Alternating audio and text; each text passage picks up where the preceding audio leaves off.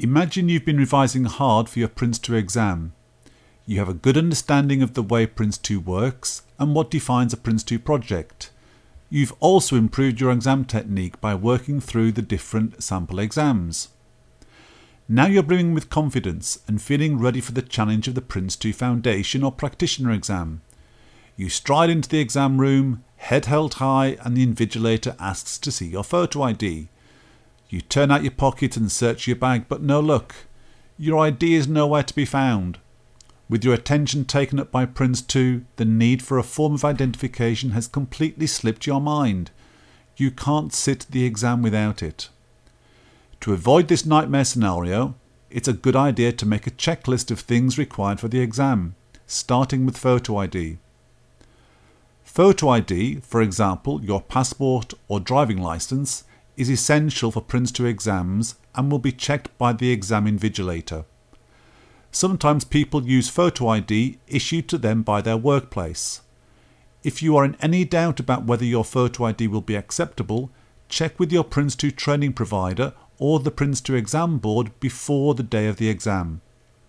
Failure to provide satisfactory identification could lead to you being unable to take the exam. The only exception is made for staff attending in house Prince 2 training. Their manager can verify their identity. You will also need a pencil to record your answers, and an eraser will be useful if you find you want to change an answer. While they may be provided at the exam venue, it's worth bringing your own just in case. Make sure your pencil has a fairly sharp tip so you can fill in your answers with precision. Bring your Prince 2 manual to the practitioner exam as you will be allowed to refer to it in order to help answer the questions.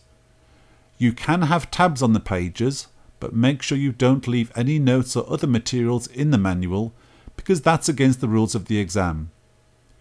If you're taking the foundation exam, leave your manual at home. You can't use it during the test. Double check the location of the exam.